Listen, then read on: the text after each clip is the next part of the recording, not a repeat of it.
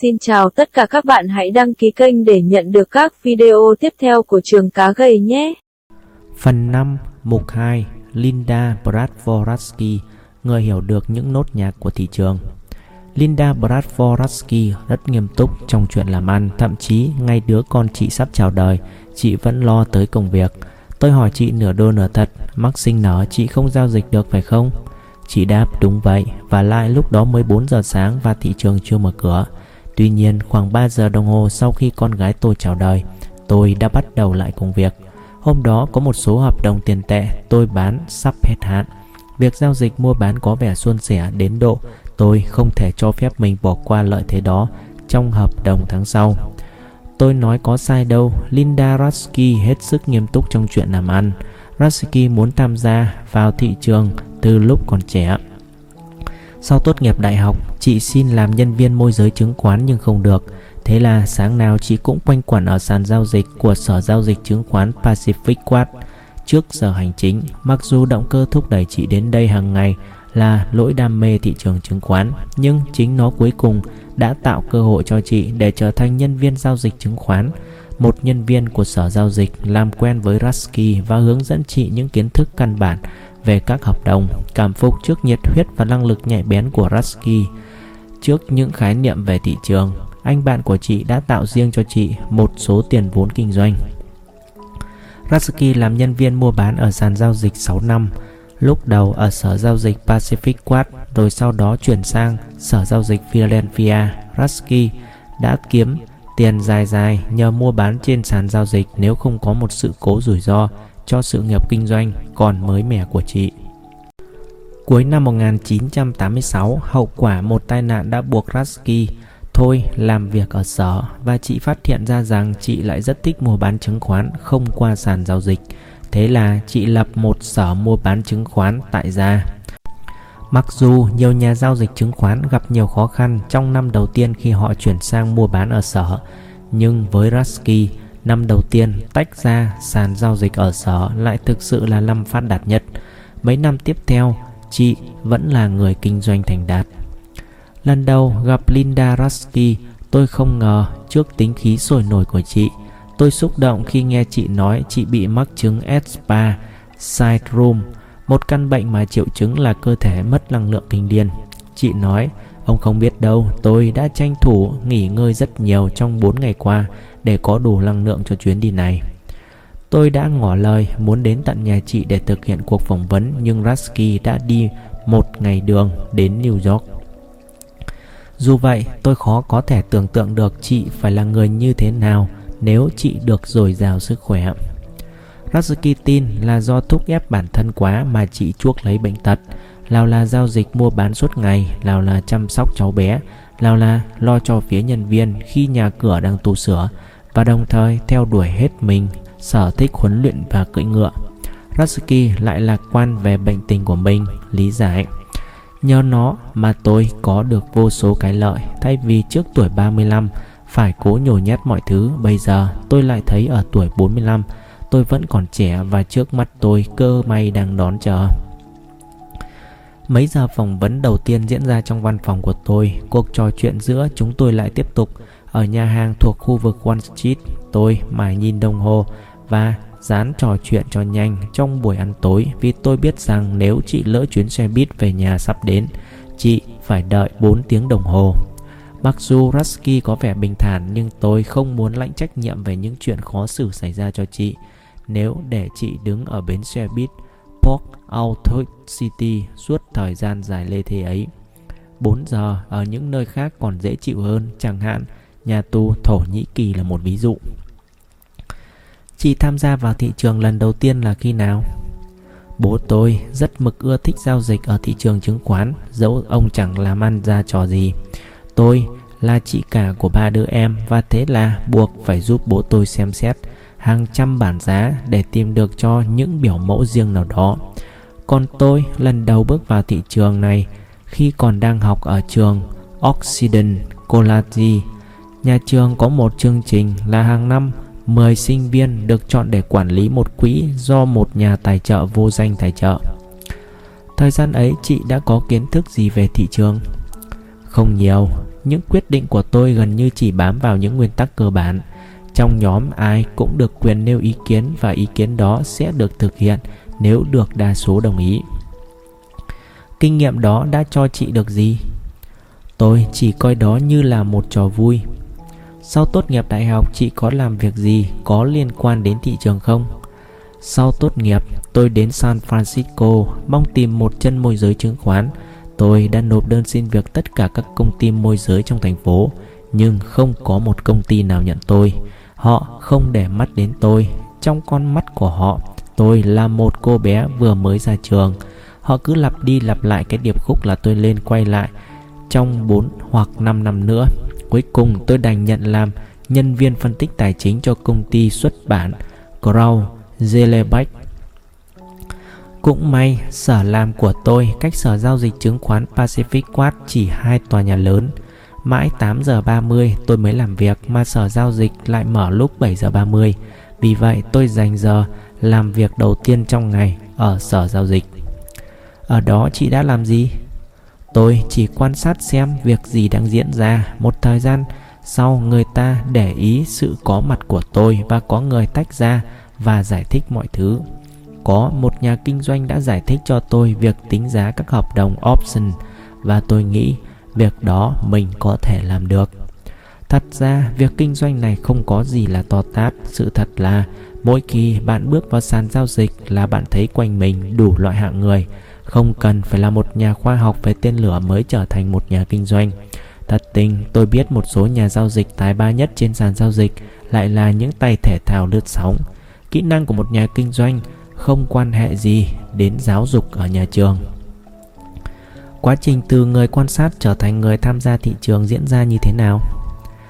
Anh chàng đã giải thích cho tôi về những nguyên tắc cơ bản về thị trường giao dịch hợp đồng option. Nghĩ rằng tôi sẽ là một nhà kinh doanh giỏi, anh ta chịu hậu thuẫn cho tôi. Cũng thời gian đó tôi đang thi tốt nghiệp lấy bằng MBA. Tôi tự nhủ hoặc là mình đi học ở trường thương mại và lấy bằng MBA hoặc là mình kinh doanh trên sàn giao dịch của sở giao dịch chứng khoán. Ái cha, mình phải chọn cái nào? Tôi không khó khăn lắm để ra quyết định. Anh chàng hậu thuẫn cho chị trong việc kinh doanh trên cơ sở nào? Điều gây ấn tượng cho tôi ở những người mà nay tôi không còn học tập hay được hậu thuẫn nữa là sự đam mê của họ. Nếu ai đó có đủ đam mê và ước vọng thì mọi trở ngại khác sẽ vượt qua. Anh ấy đã cảm phục trước nỗi đam mê của tôi đối với thị trường chứng khoán. Anh ấy đã trao chị tiền vốn bao nhiêu? Theo thủ tục quy định, khi nhà kinh doanh này hậu thuẫn nhà kinh doanh khác, chúng tôi đã thiết lập quan hệ đối tác. Tôi là đối tác chính và anh ấy là đối tác hữu hạn. Anh ấy góp 25.000 đô la theo hợp đồng lợi nhuận chia đều 50-50. Chị ra quyết định trong kinh doanh như thế nào? Tôi chỉ việc mua các hợp đồng giá thấp và bán các hợp đồng giá cao và tự bảo hiểm bằng các hợp đồng hoặc chứng khoán khác. Là một người môi giới mới vào nghề, phải cạnh tranh với những nhân viên môi giới đầy kinh nghiệm hơn đang giao dịch, chị có gặp khó khăn không? Không, thị trường giao dịch hợp đồng option hoạt động kém hiệu quả một cách không ngờ đầu những năm 1980. Bạn không cần phải đạt chỉ số EQ trên 100 mới kiếm được tiền. 3 tháng đầu kinh doanh tôi đã kiếm được khoảng 25.000 đô la. Thời gian đó tôi tham gia bán các hợp đồng mua ở City Server vì các hợp đồng được chọn lên giá. Tại sao chúng lại lên giá? Bởi vì cổ phần đó được phép chuyển giao. Lúc đó chị có biết vậy không? Dĩ nhiên là biết. Vậy chị có biết cách lợi dụng tình huống đó trong giá không? Có chứ, vào thời điểm đó người ta giao dịch cổ phiếu đó với giá 32 đô la. Tôi thấy mình không hề gì với các hợp đồng được chọn nếu giá cổ phiếu không vượt lên 55 đô la. Suối quẩy thay, vào chiều trước khi hợp đồng được chọn hết hạn, người ta thông báo đến việc chuyển giao. Thế là cổ phiếu từ giá khoảng 34 đô la nhảy lên 65 đô la. Bỗng nhiên tôi phát hiện ra là tôi có thể mất toi 80.000 đô la qua một đêm. Thế là qua một đêm chị đã mất cả vốn lẫn lời và còn nợ 30.000 đô la. Ai có trách nhiệm thanh toán khoản thâm thủng đó? Tôi chứ ai, vì tôi là đối tác chính. Chị còn nhớ cảm xúc của chị lúc đó không? Tôi không buồn bởi vì quanh tôi tôi thấy nhiều nhà kinh doanh khác lỗ lã hơn nhiều trong những trường hợp chuyển giao đột xuất. Xong họ cũng đứng vững sau vài lần lời vài triệu đô la. So ra, trường hợp tôi không quá bi đát như vậy. Hơn nữa tôi nhận thấy trong kinh doanh nơi nào bạn thua lỗ quá nhanh thì nơi đó cũng là nơi bạn dễ kiếm tiền lại. Nghe như thể chị xem việc đó là không quan trọng vậy. Tôi không muốn xem nhẹ điều đã xảy ra bởi vì mới tuổi 22 mà phải gánh chịu cả một núi nợ thì thật là đáng sợ. Thực ra, tôi vẫn còn nợ ở trường đại học tiền cho sinh viên vay là 10.000 đô la. May thay có một người hậu thuẫn khác giúp tôi và mọi việc ổn thỏa. Vượt qua trở ngại này giúp tôi có niềm tin về khả năng vượt qua mọi sự cố trong tương lai. Chị kinh doanh ra sao từ dạo đó? Tôi kiếm tiền đều đều. Điều gì khiến chị quyết định rời sàn giao dịch và sàn giao dịch mua bán tại sở riêng? Cuối năm 1986, tôi bị ngã ngựa khá nặng. Tôi bị gãy xương sườn, lủng phổi và chật bả vai. Tôi thấy không sao đứng cho được ở sàn giao dịch. Lần đầu tiên tôi bắt đầu ngồi trên lầu và giao dịch qua một cái máy trích dẫn. Thật là tuyệt. Cùng một lúc tôi có thể quan sát tất cả các chỉ số và các thị trường khác nhau. Thời gian qua, tôi đã mở rộng kiểu kinh doanh của riêng tôi trong các hợp đồng kỳ hạn S&P. Kiểu kinh doanh của chị như thế nào? Ưu điểm của tôi là kinh doanh ngắn hạn, một điều giúp tôi ăn lên nằm ra. Việc kinh doanh dài hạn như thông thường chỉ là phụ. Tôi tin rằng chỉ có biến động về giá ngắn hạn mới có thể dự đoán một cách chính xác. Thời gian dự đoán càng dài thì dự đoán càng thiếu chính xác. Tôi rất tin vào lý thuyết về tính không trật tự của thị trường. Khái niệm cơ bản về lý thuyết không trật tự là đối với các hệ thống không định kỳ, các hệ thống mà không bao giờ lặp lại chính xác và vì vậy không bao giờ nhận ra được trạng thái ổn định như thời tiết hay thị trường chẳng hạn. Những khác biệt nhỏ về các biến giá trị và các biến đơn vị có thể được phóng đại ra gây ảnh hưởng rất lớn đối với những thời kỳ tiến triển sau. Tên chuyên môn về hiện tượng này, hiện tượng lệ thuộc vào các điều kiện ban đầu, được nhiều người xem như là ảnh hưởng con bướm Butterfly. James Glick đã mô tả điều này trong cuốn sách tuột tác mang tên Không trật tự, một khoa học mới với những dòng sau. Chẳng hạn, đối với thời tiết, người ta diễn dịch nó ra thành một cái gì đó mà người ta nôm na gọi là ảnh hưởng con bướm. Quan điểm cho rằng một con bướm hôm nay đập cánh ở Bắc Kinh có thể tháng sau trở thành một hệ thống các cơn bão ở New York. Trong vòng 2 tháng mà có quá nhiều điều không thể dự đoán được. Theo tôi, việc giao dịch lý tưởng là kéo dài 10 ngày, song tôi lại tiếp cận mọi giao dịch như thể tôi chỉ có nó trong tay 2-3 ngày.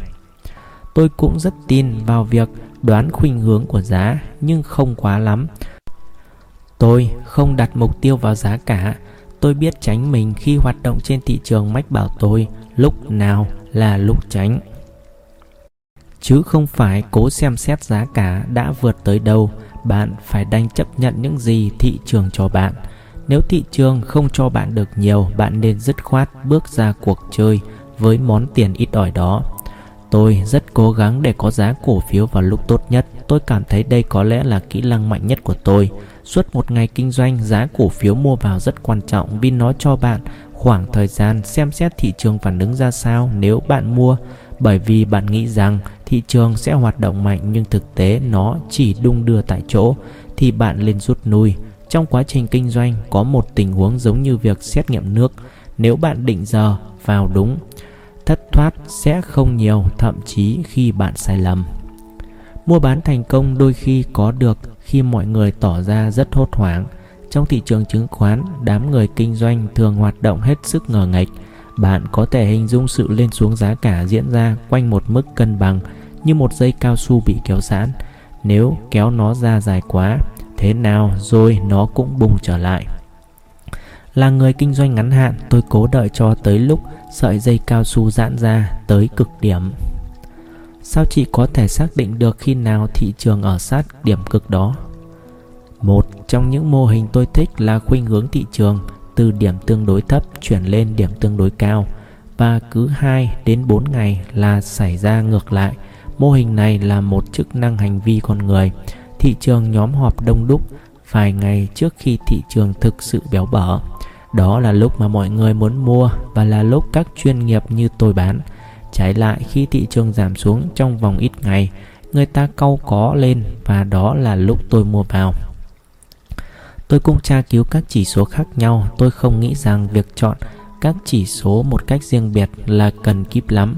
Nếu bạn có khả năng giải thích các chỉ số bạn dùng, còn tôi thì ít quan tâm đến tình hình giao dịch, mua bán, sự khác nhau giữa cổ phiếu phát hành mà điểm mới nhất đang lên là số cổ phiếu phát hành điểm mới nhất đang xuống. Chin, một kiểu đo lường cho thấy sự liên quan giữa giá cả và số lượng các cổ phiếu đang lên với các con số tương ứng dành cho các cổ phiếu đang xuống và tiền cược, tiền cược hay chiết khấu của các hợp đồng kỳ hạn so với bản yết giá tiền mặt theo lý thuyết là ngang nhau. Giả dụ nếu sự giao dịch đạt đến mức tối đa và hạ xuống âm 480, 485, 490, 495 và rồi ngưng lại 495, 495, 495 và tôi quan sát thấy các chỉ số khác cũng được mua quá nhiều. Tôi thường vào cuộc và mua, thỉnh thoảng tôi đã có mua các chỉ số thấp trong ngày dựa theo phương pháp này. Quả tình tôi không sợ việc mua vào lúc giá đang sụt hay bán ra lúc giá đang lên, chắc chắn thị trường sẽ có lúc cứ đi lên và tôi tức thì mất chọn một điểm hoặc hơn nữa trên hợp đồng S&P. Tuy nhiên, ngay cả trong trường hợp như thế, để đợi đến cực điểm, thị trường thường co lại đủ để tôi hòa lại vốn. Có lẽ quy tắc số 1 của tôi là đừng cố kiếm lời với một trường hợp giao dịch không thuận lợi. Hãy cố tìm nơi tốt nhất để rút lui. Như vậy, hễ khi chị giao dịch mua bán thấy không thuận lợi, chị lập tức bỏ đi. Phải, nếu có kiên nhẫn tôi thường rút lui ở một giá khá hơn bởi vì lý do ban đầu tôi tham gia vào kinh doanh là do thị trường quá nhạy đến nỗi một phản ứng nào cũng dường như không kịp lúc. Một khi tôi rút lui, tôi sẽ dễ quay lại hơn. Nếu tôi mua lại với giá cao hơn, tôi chỉ coi như là một lần giao dịch mới. Chị lập văn phòng giao dịch tại nhà khi nào? 3 tháng sau khi rời khỏi sàn giao dịch. Sau mấy năm làm việc cùng với nhiều người ở sàn giao dịch, nay chuyển sang ở nhà, chị có khó khăn không? 4 năm không ở sàn giao dịch thật tuyệt, không bận tâm, không phải nghe những ý kiến bên ngoài. Tuy vậy, năm rồi, việc cách ly như vậy cũng bắt đầu thực sự gây phiền phức cho tôi. Tôi lẻ loi, suốt ngày tôi có điện thoại nói chuyện với các nhà giao dịch khác, nhưng chỉ thấy dối lên và làm số cổ phiếu của tôi giảm xuống. Tôi cũng thử thành lập một văn phòng giao dịch với một nhà kinh doanh khác. Anh ấy làm việc rất tuyệt cho đến khi anh ấy bỏ đi thiết lập một hoạt động giao dịch ở New York. Thế là tôi thuê một phụ tá, nhưng điều này không vực nổi tình trạng xuống cấp của tôi. bây giờ tôi mới giải quyết bằng cách định những dự án không nằm trong ngày giao dịch để tôi tham gia vào thế giới bên ngoài. Tôi là thành viên của hiệp hội các kỹ thuật viên về thị trường và tôi cố gắng cuộc họp nào cũng có mặt. Tôi cũng đã cộng tác với một lập trình viên nhằm phát triển các chỉ số giao dịch của mạng trung lập. Một công cụ thị trường mà bây giờ tôi đang dùng. Một nét chính của các chương trình mạng trung lập là chúng không đứng yên, hơn nữa chúng tiến triển nhờ lĩnh hội từ các dữ liệu. Dự án này cũng dẫn đến hàng lô hợp đồng mua ở những người dân khắp nước đang thử ứng dụng các mạng trung lập vào giao dịch kinh doanh tôi nhận ra rằng tách ly là một vấn đề và tôi tiếp tục tìm nhiều giải pháp khác nhau. Tôi nghĩ rằng cuối cùng tôi lại muốn hai ba nhà giao dịch cùng cộng tác với tôi. Vì chị ban đầu là một nhà mua bán hợp đồng kỳ hạn theo chỉ số chứng khoán, tôi muốn biết chị đã gặp những điều gì trong thời gian vụ sụp đổ không ngờ tháng 10 năm 1987 Mỉa mai thay, một tháng trước khi xảy ra vụ sụp đổ, tôi đã ngừng việc mua bán. Vào thời điểm đó, tôi đã có một năm nổi bật khi kiếm hơn nửa triệu đô la, gần gấp 2 số lần tôi kiếm được năm trước. Tôi không thể tin được hiệu quả của mình. Tôi đã nắm bắt tất cả dao động chủ yếu của thị trường. Tôi cảm thấy mình đã quá nóng vội và không nên chơi trò may mắn nữa. cũng thời gian ấy tôi đã có dịp tập sự với một huấn luyện viên cưỡi ngựa. Người mà tôi làm việc chung, tôi quyết định đã tới dịp tốt ngưng kinh doanh lại một thời gian. Như vậy chị đã không tham gia vào thị trường vào thời điểm sụp đổ tháng 10 năm 1987. Chính xác là không, đầu tuần hôm đó tôi không có chứng khoán để mua bán. Xong trong suốt thời gian thôi giao dịch, sáng nào tôi cũng gọi điện cho chồng tôi. Anh ấy là một nhân viên mua bán trên thị trường ở sở giao dịch chứng khoán Philadelphia. Tôi muốn biết diễn biến trên thị trường. Sáng hôm đó khi tôi gọi điện cho chồng tôi từ chuồng ngựa, anh ấy bảo em nên về nhà và quan sát ngày hôm nay. Tất cả thị trường chứng khoán thế giới đều sụp đổ và có vẻ như chỉ số Dow Jones sắp sửa hạ xuống 200 điểm. Khi nghe nói thế tôi tự nhủ anh yêu thế thật tuyệt đây là cơ hội để mua mà mình đã chờ đợi. Lao về nhà tôi dở báo ra xem ai ai cũng đang trao đổi một cách hốt hoảng và hốt hoảng. Thật khủng khiếp, hãy xem chúng ta có thể mở thị trường ở mức thấp đến đâu. Anh còn nhớ không, thị trường cứ tụt nhanh suốt ngày hôm đó. Tôi phải ráng lắm mới ngăn chính tôi đừng mua. Cuối cùng chưa đó tôi không thể đợi được nữa. Tôi đã mua một hợp đồng kỳ hạn S&P. Và giờ giao dịch cuối cùng tôi vẫn tiếp tục mua vì thị trường cứ xuống thấp. Cuối ngày đó tôi có tới 10 hợp đồng. Khi thị trường đóng cửa, chị có mất tiền vì ngày hôm đó không? Dĩ nhiên rồi, thị trường đóng cửa gần điểm thực thấp. Tôi mất toi khoảng 100.000 đô la. Chị có buồn bực vì chuyện đó không? Quả tình là không, tất nhiên tôi thấy bực mình vì thiếu kiên nhẫn vì nếu tôi đợi thì có thể tôi được một giá bình quân khá hơn. Tuy nhiên tôi không lo lắng đến sự mất mát ban đầu trên tình trạng cổ phiếu. Thị trường chứng khoán chịu sự chiết khấu lớn liên quan đến chỉ số chứng khoán bằng tiền mặt đến mức tôi đinh ninh là ngày hôm sau nó sẽ cao hơn và điều đó đã xảy ra. Chỉ có rút lui khi thị trường mở ở giá cao. Tôi kiếm lời chỉ ở một phần của hợp đồng chứng khoán. Kế hoạch của tôi là đeo bám lâu. Trên thị trường có người ngờ ngạch đến nỗi quẳng đi những cổ phiếu có giá trị. Tôi nhìn thấy điều đó và cảm thấy thời điểm bung ra bán phải tới. Chẳng hạn nhớ lại hồi lần đầu mới bước xuống sàn giao dịch ở sở giao dịch chứng khoán Philadelphia, chứng khoán Salomon Brothers đang giao dịch với giá 32 đô la. Cuối cùng nó vọt lên tới trên 60 đô la. Ngay thị trường chứng khoán sụp đổ, giá lại tụt xuống còn 22 đô la. Theo tôi, thật là buồn cười khi người ta tính giá chứng khoán kiểu đó. Có vẻ như chị hoàn toàn thoát khỏi nỗi kinh hoàng bao trùm các thị trường chứng khoán vào tuần đó. Tôi không coi thường nguy cơ trong kinh doanh khi tôi mua 10 hợp đồng kỳ hạn S&P vào ngày thị trường sụp đổ. Tuy nhiên nhớ lại, tôi đã ngây thơ tin chắc rằng các thị trường, các công ty hối đoái và các ngân hàng sẽ tiếp tục hoạt động. Sau đó tôi mới sực tỉnh khi nhận ra rằng nếu Cục Điều tra Liên bang can thiệp vào, công ty hối đoái của tôi và nhiều công ty khác nữa có thể bị phá sản và thế là số vốn tài khoản của tôi cũng đi toi luôn. Chị có bao giờ buồn vì lỗ không? Hoàn toàn không, không bao giờ buồn vì lỗ bởi tôi luôn luôn biết rằng tôi sẽ kiếm tiền lại được ngay. Lúc đó tôi cũng hiểu rằng dù có vấn đề nào xảy ra đi nữa, tôi cũng có thể bước vào một thị trường nào đó với bất kỳ số tiền nào và kiếm sống. Chị vui lòng diễn tả những sai lầm trong nghề kinh doanh của chị mà chị coi là kinh nghiệm để học tập. Yếu điểm đặc biệt của tôi là còn non nớt khi bước vào thị trường chứng khoán. Ngạn ngữ có câu người đi tiên phong là người sau lưng họ có nhiều mũi tên. Tôi học cách tự nhủ, kiên nhẫn, kiên nhẫn và kiên nhẫn. Tôi cố đợi đến lúc mọi thứ đều ấn định rõ ràng trước khi tôi tham gia mua bán. Khi đã sẵn sàng, tôi chậm rãi đếm từ 1 đến 10 trước khi nhấc điện thoại lên. Thà ý nghĩ sai lầm mà tính giờ chính xác còn hơn là ý nghĩ đúng mà tính giờ tôi. Sai lầm khác của tôi là cùng một lúc tham gia vào quá nhiều thị trường dẫn đến với mua bán không hệ thống.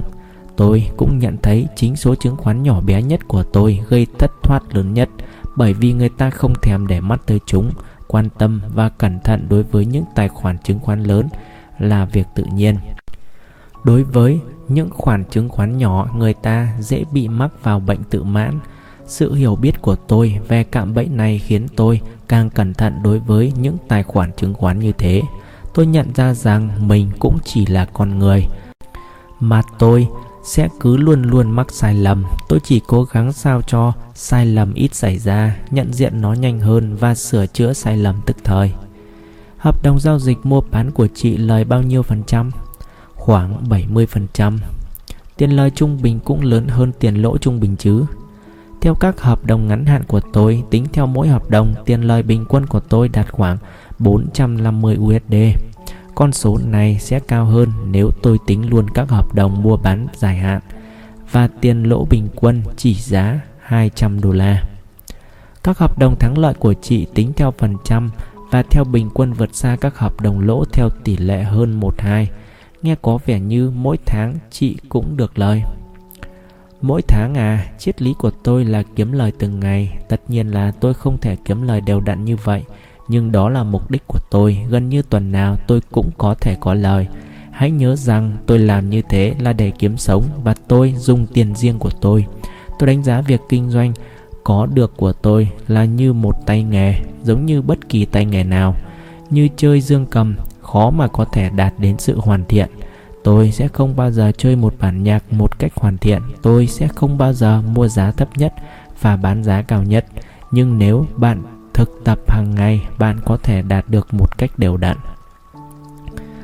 Tôi cho rằng sự đều đặn mà chị có được, một phần do cường độ làm việc của chị đối với thị trường như lúc đầu chị đã mô tả về giao dịch mua bán của chị dường như là chị đã bán theo thị trường từng khắc một tôi cho rằng kiểu phương pháp này ắt hẳn hạn chế số lượng thị trường để chị kinh doanh bao nhiêu thị trường chị có thể theo đuổi cùng một lúc Tùy theo, tôi phân tích 20 thị trường, nhưng ở một thời điểm nào đó, tôi giao dịch không quá 6 thị trường. Tôi ước muốn kinh doanh ở mọi thị trường vào mỗi ngày, nhưng tôi biết điều đó lực bất tòng tâm.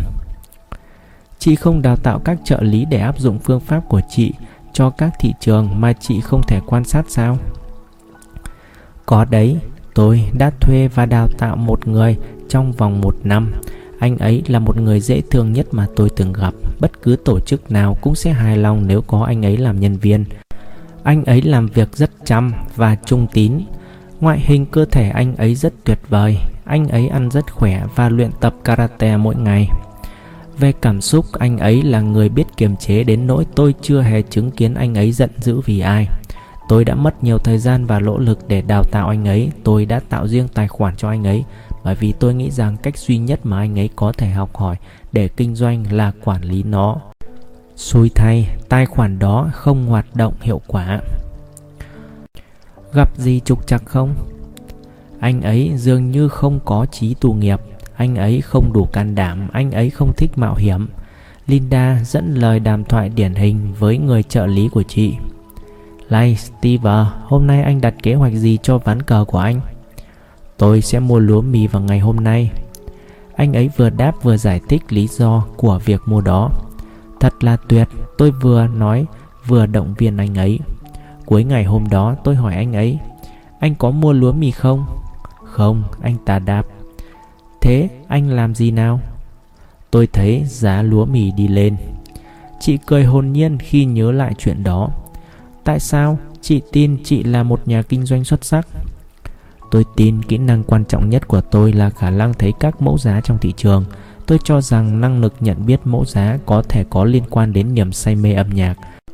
Khoảng từ 5 lên 5 đến năm 21 tuổi, hình như ngày nào tôi cũng tập dương cầm. Ở trường đại học, tôi học hai môn chính là kinh tế và sáng tác nhạc. Các bản phổ nhạc chỉ là những ký âm và tiết tấu. Mỗi ngày ngồi đó hàng giờ liền để phân tích các ký âm, có lẽ công việc đó đã giúp cho não nhận biết được các mẫu giá thêm tinh tế. Cũng y như thế mỗi ngày luyện tập một nhạc cụ nào đó trong nhiều giờ liền giúp ta phát triển được tính kỷ luật và khả năng tập trung. Đó là hai đức tính rất cần thiết đối với một nhà kinh doanh. Chỉ có thể nói cụ thể hơn về sự tương quan giữa âm nhạc và thị trường. Một bản nhạc có một kết cấu nhất định luôn có những mẫu được lập đi lặp lại với các biệt tấu. Tương tự như vậy thị trường cũng có những mẫu giá lập đi lặp lại và cả biến tấu. Các bản nhạc có các khoảng lặng sự phát triển giai điệu chính và kỹ thuật dáng âm dần để dần đến cao trào. Trong thị trường thì có sự củng cố giá, các khuynh hướng giá chính, tình trạng dao động giá nhanh dẫn đến điểm giá cực cao hoặc cực thấp. Bạn phải giữ kiên nhẫn đến khi bản nhạc được gấp lại và y như vậy bạn phải giữ kiên nhẫn cho đến khi một vụ kinh doanh được hoàn thành. Bạn có thể tập, tập và tập mãi nhưng bạn sẽ không bao giờ có thể chơi được một bản nhạc một cách hoàn hảo cũng như bạn không bao giờ có thể mua được ở giá thấp nhất và bán ra với giá cao nhất trong kinh doanh. Tất cả những gì bạn có thể hy vọng làm được là chơi một bản nhạc hoặc bước vào một vụ kinh doanh hay hơn trước. Trong âm nhạc cũng như kinh doanh, bạn chỉ có thể trình diễn hoặc thực hiện tốt nhất khi bạn thư giãn. Có một sự giống nhau cuối cùng có thể giải thích tại sao tôi lại bị cuốn hút vào ngành kinh doanh này. Bạn phải đọc những nốt nhạc riêng lẻ và học chơi từng đoạn nhạc một trước khi có thể chơi chọn bài. Có lẽ đó là lý do mà tôi đã không phân tích các chứng khoán dài hạn mà lại đầu tư sức lực vào chứng khoán ngắn hạn. Có rất ít các nữ doanh nhân chuyên nghiệp chỉ có tin rằng có một trở ngại nào đó đối với những phụ nữ muốn bước vào lĩnh vực này. Trước đây, đôi khi tôi cũng cảm thấy rằng tôi phải làm việc nhọc gấp hai để được đồng nghiệp nể nang và xem trọng, nhưng thực tình mà nói, cái cảm tưởng đó có lẽ chỉ dựa trên niềm tin nhận thức của chính tôi chứ không có cơ sở thực tế. Xét lại tôi không cho rằng việc sinh ra là một phụ nữ có thể gây trở ngại cho tôi. Thực ra nếu có một trở ngại thì đó chính là việc người ta luôn tỏ ra muốn giúp đỡ tôi, có lẽ do quá ít phụ nữ hoạt động trong ngành kinh doanh. Dĩ nhiên có thể có những ngõ cụt trong ngành công nghiệp này mà người phụ nữ gặp phải rào cản, chẳng hạn như các công ty, thể chế lớn New York và ngân hàng. Tôi đã từng biết có những phụ nữ cảm thấy rằng giới tính đã can thiệp vào khả năng tìm một công việc trong kinh doanh. Nhưng một lần nữa tôi xin khẳng định tôi chưa hề gặp phải những khó khăn như vậy. Tôi rất muốn động viên những người phụ nữ có đủ tự tin trở thành doanh nhân bằng cách ngỏ lời với họ rằng hãy gắng lên. Phụ nữ chẳng có lý gì phải cảm thấy sợ hãi về một mối đe dọa nào đó. Kinh doanh hơn bất cứ lĩnh vực nào khác là một ngành cốt yếu. Người ta nhìn vào số thành tích của bạn, họ không quan tâm bạn là đàn ông hay phụ nữ. Nếu bạn đạt thành tích tốt, bạn sẽ được ủng hộ về mặt tài chính. Ngược lại, nếu bạn là một nhà doanh nghiệp tồi thì dù bạn có là đàn ông đi nữa cũng chẳng giúp ích gì. Phụ nữ cũng có thể có những lợi thế nội tại so với đàn ông ở cương vị doanh nhân.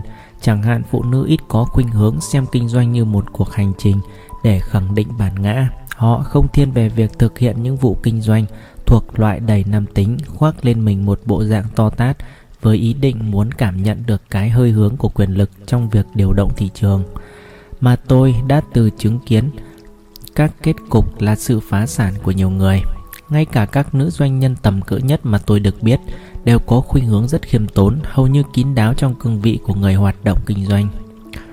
Có sự khác biệt nào khác giữa phụ nữ và đàn ông trong kinh doanh không? Phụ nữ có thể có nhiều khả năng trực giác hơn. Tôi cảm thấy chắc chắn rằng tôi có thể nhìn thấy những dấu hiệu mà người khác không thể thấy, nhưng tôi không biết đó có phải là yếu tố giới tính quyết định hay không.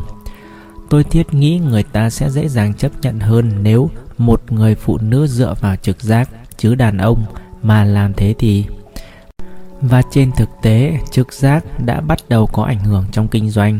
Chẳng hạn khi tôi xem bảng yết giá, tôi chẳng bao giờ thốt ra những điều đại loại như, ái chà, thị trường tụt những 62% rồi kìa, ta phải mua ngay thôi. Mà tôi có thể nghĩ, hay quá, mình cũng đã tỏ ra sáng suốt đấy chứ. Còn bây giờ thì giá không xuống nữa rồi, vậy ta nên mua đi trong việc trò chuyện qua điện thoại lần đầu tiên, chị có nói rằng chị luôn suôn sẻ các phương thức kinh doanh của riêng mình với các nhà kinh doanh khác. Chị không biết rằng tiết lộ phương pháp có thể sẽ phá hỏng tính hiệu quả của công việc nếu người ta bắt đầu áp dụng nó. Tôi cảm thấy tôi hoàn toàn có thể bật mí tất cả các bí quyết của tôi, và điều đó cũng chẳng làm công việc của tôi thay đổi. Hầu hết mọi người đều không thể kiềm chế được cảm xúc của mình hoặc thực hiện theo một hệ thống nào đó cũng như vậy hầu hết các nhà kinh doanh sẽ không thực hiện theo hệ thống của tôi cho dù tôi có đưa cho họ những lời chỉ dẫn từng bước một bởi vì họ không cảm thấy phương pháp của tôi là thích hợp họ không hội đủ sự tự tin và thoải mái như tôi trong phương pháp kinh doanh này. Nhưng nói đúng ra, khi tôi trình bày các phương pháp của tôi cho các nhà kinh doanh khác, thì những kiểu mẫu mà tôi theo cũng buộc phải được thay đổi. Nếu những kiểu mẫu này thay đổi thì những kiểu mẫu mới sẽ được sáng tạo và tôi tin tưởng rằng tôi sẽ tìm ra chúng. Chị có lời khuyên nào dành cho các nhà kinh doanh mới vào nghề? Hãy hiểu rằng để biết rõ về thị trường có thể đòi hỏi chúng ta nhiều năm trời nghiên cứu. Hãy dấn sâu vào thế giới thương mại và bỏ quên mọi thứ khác. Hãy tiếp cận các nhà kinh doanh thành công khác càng nhiều càng tốt. Hãy xem xét các cơ hội làm việc mà không được trả lương. Hãy bắt đầu bằng cách tìm cho mình một chỗ làm thích hợp và tự chuyên môn hóa. Hãy chọn lấy một thị trường hay một mẫu và nghiên cứu nó kỹ lưỡng trước khi mở rộng tiêu điểm của mình. Bài tập ưa thích nhất mà tôi hay dành cho các nhà kinh doanh mới vào nghề là chỉ chọn một thị trường. Không được nhìn vào biểu đồ trong ngày, hãy ghi nhanh sự biến đổi giá cả cứ trong mỗi 5 phút từ lúc mở cửa đến đóng cửa thị trường. Hãy làm bài tập này trong một tuần liền, hãy cố bám theo các mẫu giá, đầu là mức giá thuận lợi và không thuận lợi, giá cả sẽ hoạt động ra sao khi đạt đến các mức này. Trong 30 phút vừa qua, điều gì đã xảy ra? Mỗi bước thay đổi giá trong ngày kéo dài trong bao lâu? Bạn sẽ không tin được là bạn có thể học hỏi được bao nhiêu từ bài tập này. Đừng bao giờ sợ thị trường, đừng bao giờ sợ vấp phải lỗi lầm. Nếu bạn phạm phải một sai lầm thì đừng phức tạp hóa vấn đề bằng cách cố che đậy nó. Chỉ cần thoát ra, hãy năng động hòa nhập vào thị trường chứ đừng thụ động ngồi trước một cỗ máy.